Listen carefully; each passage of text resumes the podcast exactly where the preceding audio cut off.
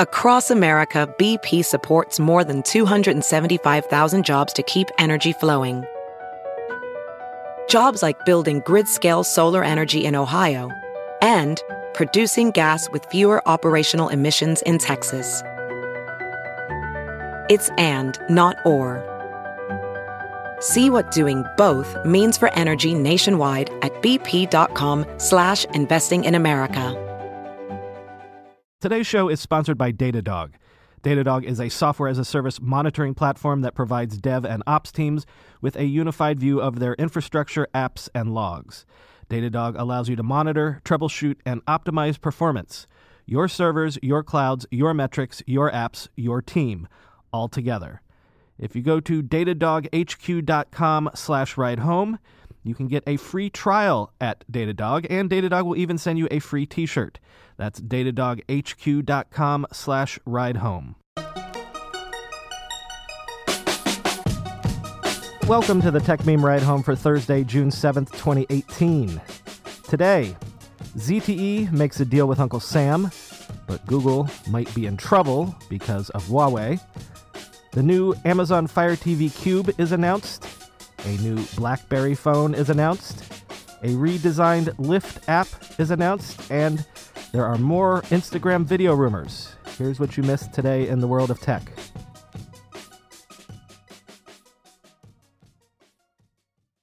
It looks like the saga of Chinese phone maker ZTE seems to have come to a resolution. On CNBC this morning, U.S. Commerce Secretary Wilbur Ross announced that the U.S. has struck a deal with ZTE to end the crippling American sanctions that threatened to destroy the company. The details of the deal are as follows ZTE will have to pay a billion dollar penalty. ZTE must change its board of directors and executive team within 30 days and a U.S. chosen compliance team will be embedded within the company to monitor ZTE for compliance with the deal.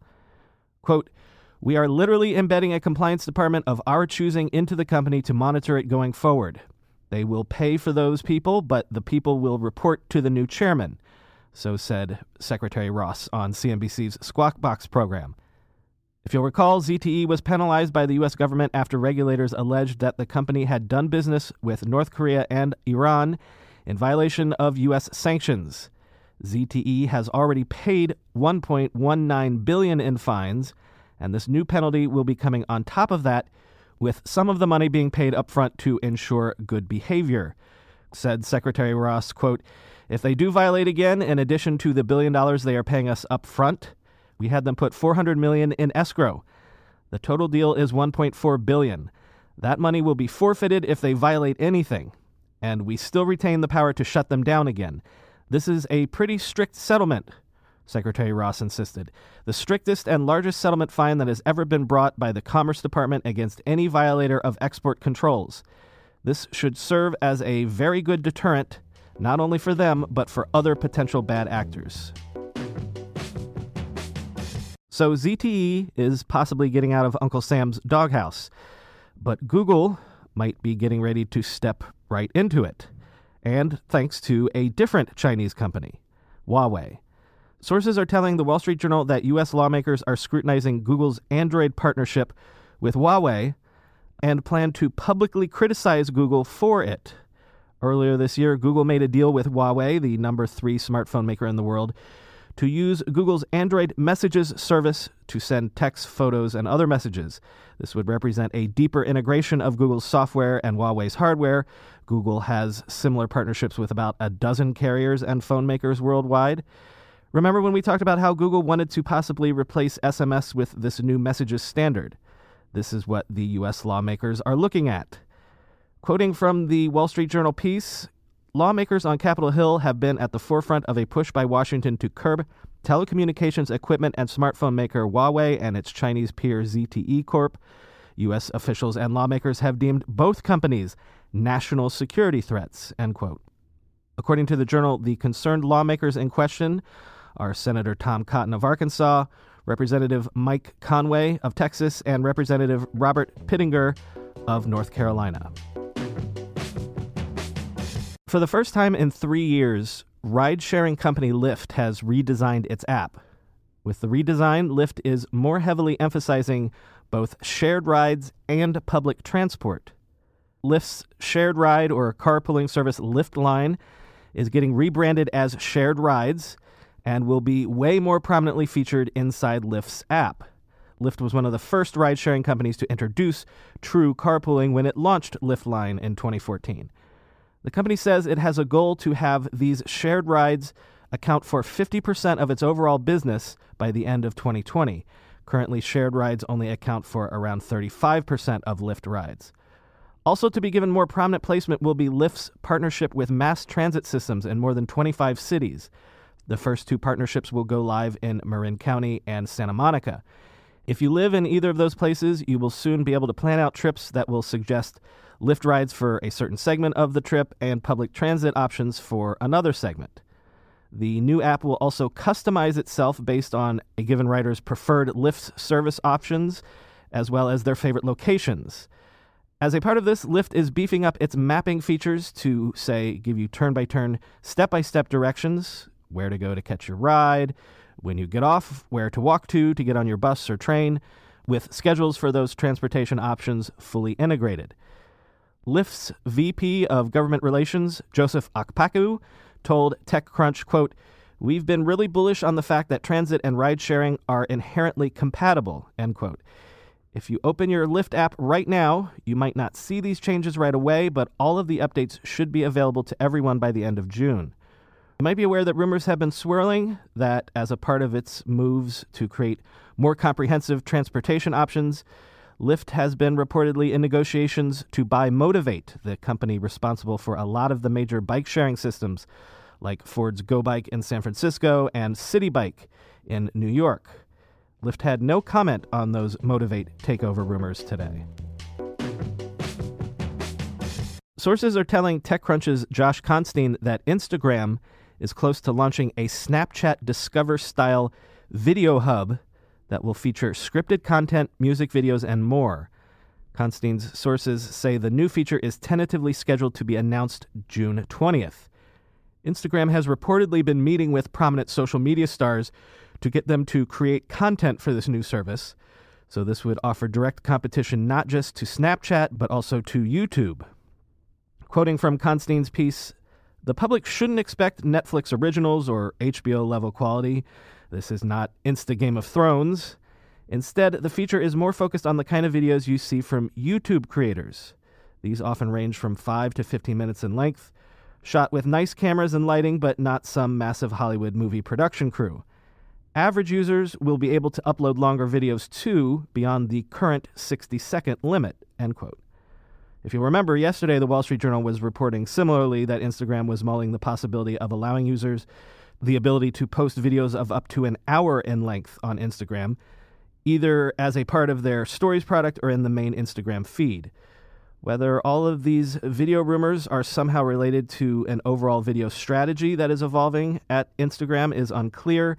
But as Constine says, quote, Instagram has an opportunity here to skim the best content off the top of the sprawling creator slash publisher ecosystem and curate it coherently for casual audiences. Want a better way to simplify your business finances across expenses, vendor payments, and accounting? If so, Ramp could be a complete game changer. Ramp is the corporate card and spend management software designed to help you save time and put money back in your pocket. Ramp gives finance teams unprecedented control and insight into company spend. With Ramp, you're able to issue cards to every employee with limits and restrictions and automate expense reporting so you can stop wasting time at the end of every month. Ramp's accounting software automatically collects receipts and categorizes your expenses in real time so you don't have to. You'll never have to chase down a receipt again, and your employees will no longer spend hours submitting expense reports. The time you'll save each month on employee expenses will allow you to close your books eight times faster. Ramps also saves you money. Businesses that use Ramp save an average of 5% the first year. Ramp is easy to use. Get started, issue virtual and physical cards, and start making payments in less than 15 minutes, whether you have five employees or 5,000. And now, get $250 when you join Ramp. Just go to ramp.com slash techmeme. Ramp.com slash techmeme, R-A-M-P dot com slash techmeme. Guys, we don't have to choose between hair growth and our health. Nutrafol's drug-free whole body approach promotes hair growth from within. No compromises, just better hair. Nutrafol is the number one dermatologist recommended hair growth supplement brand with over 1 million people seeing thicker, stronger, faster growing hair with less shedding.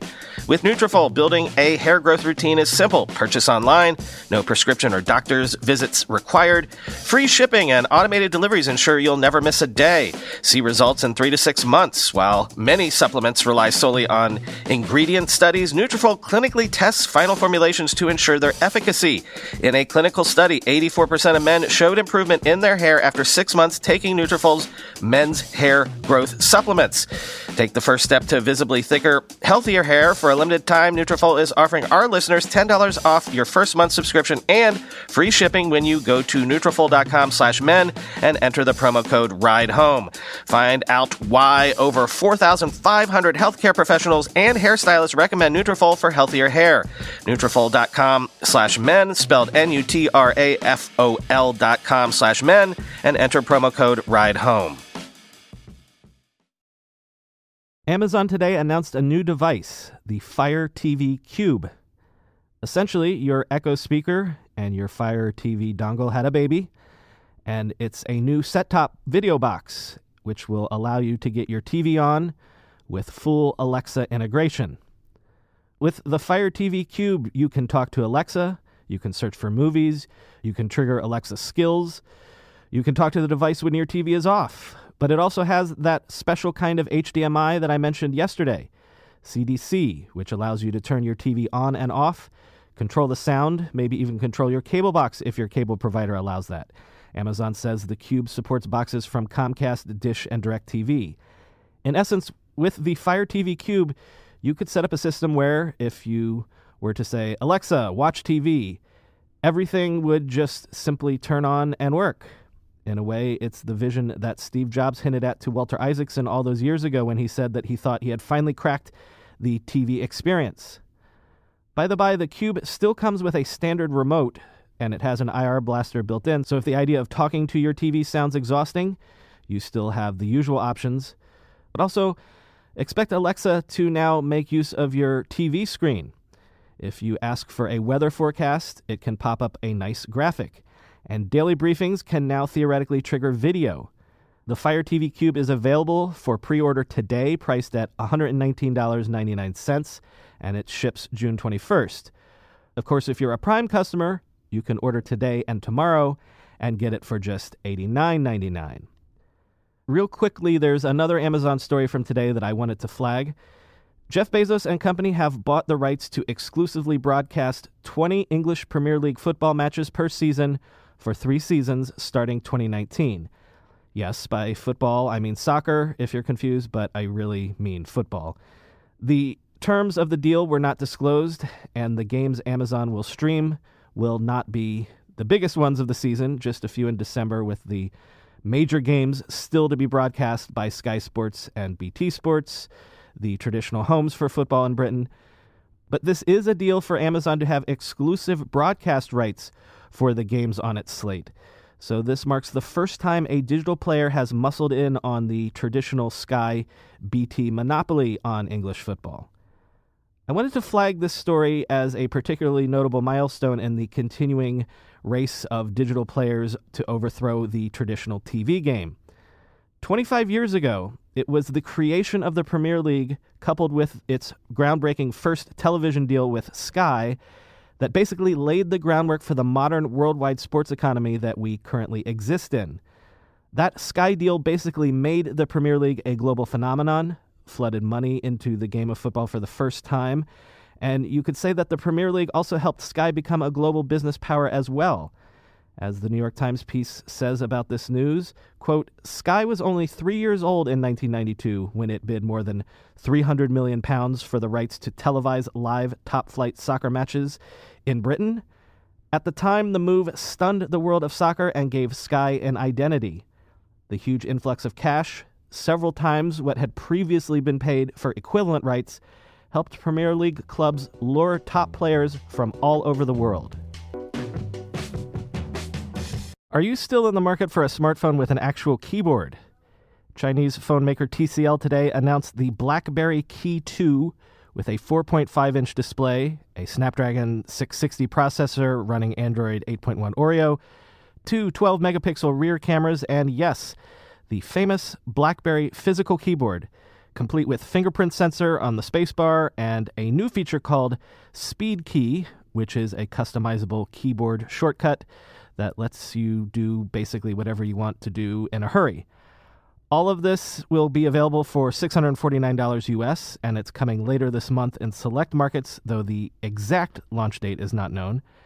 This is the second BlackBerry smartphone released by TCL under a licensing agreement with BlackBerry. The first was the BlackBerry Key 1.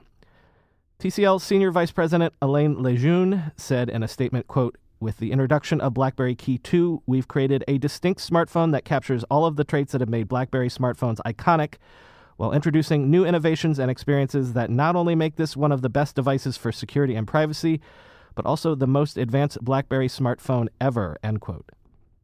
Indeed, CNET is highlighting the Key 2's security features, not just the physical keyboard, as perhaps a key way that a BlackBerry phone might stand out in the current crowded smartphone market. As CNET writes, quote, BlackBerry Mobile introduced new digital lockers that require your fingerprint. You can also lock down apps and even photos, which also require a fingerprint authentication to work. The Key 2 also comes with the Firefox Focus browser, preloaded for anonymous browsing.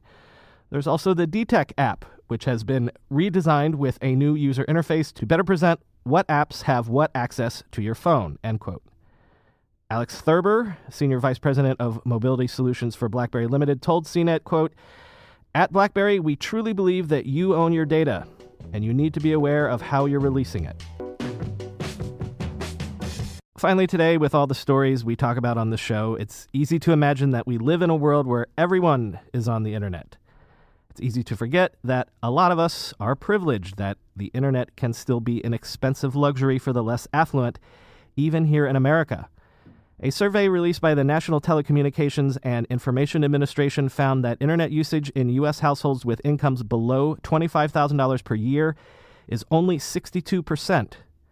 However, the good news is that that percentage is up from just 57% in the year 2015. Among households earning $100,000 a year or more, internet usage remained unchanged at 86%. The gain of roughly 13.5 million new internet users generally was, according to the study, quote, driven by increased adoption among low income families, seniors, African Americans, Hispanics, and other groups that have been less likely to go online, end quote. For example, the survey found that senior citizens have increased their internet usage to 63%, up from 56% in 2015, and Hispanic internet usage has jumped to 72% in 2017 up from 66% in 2015.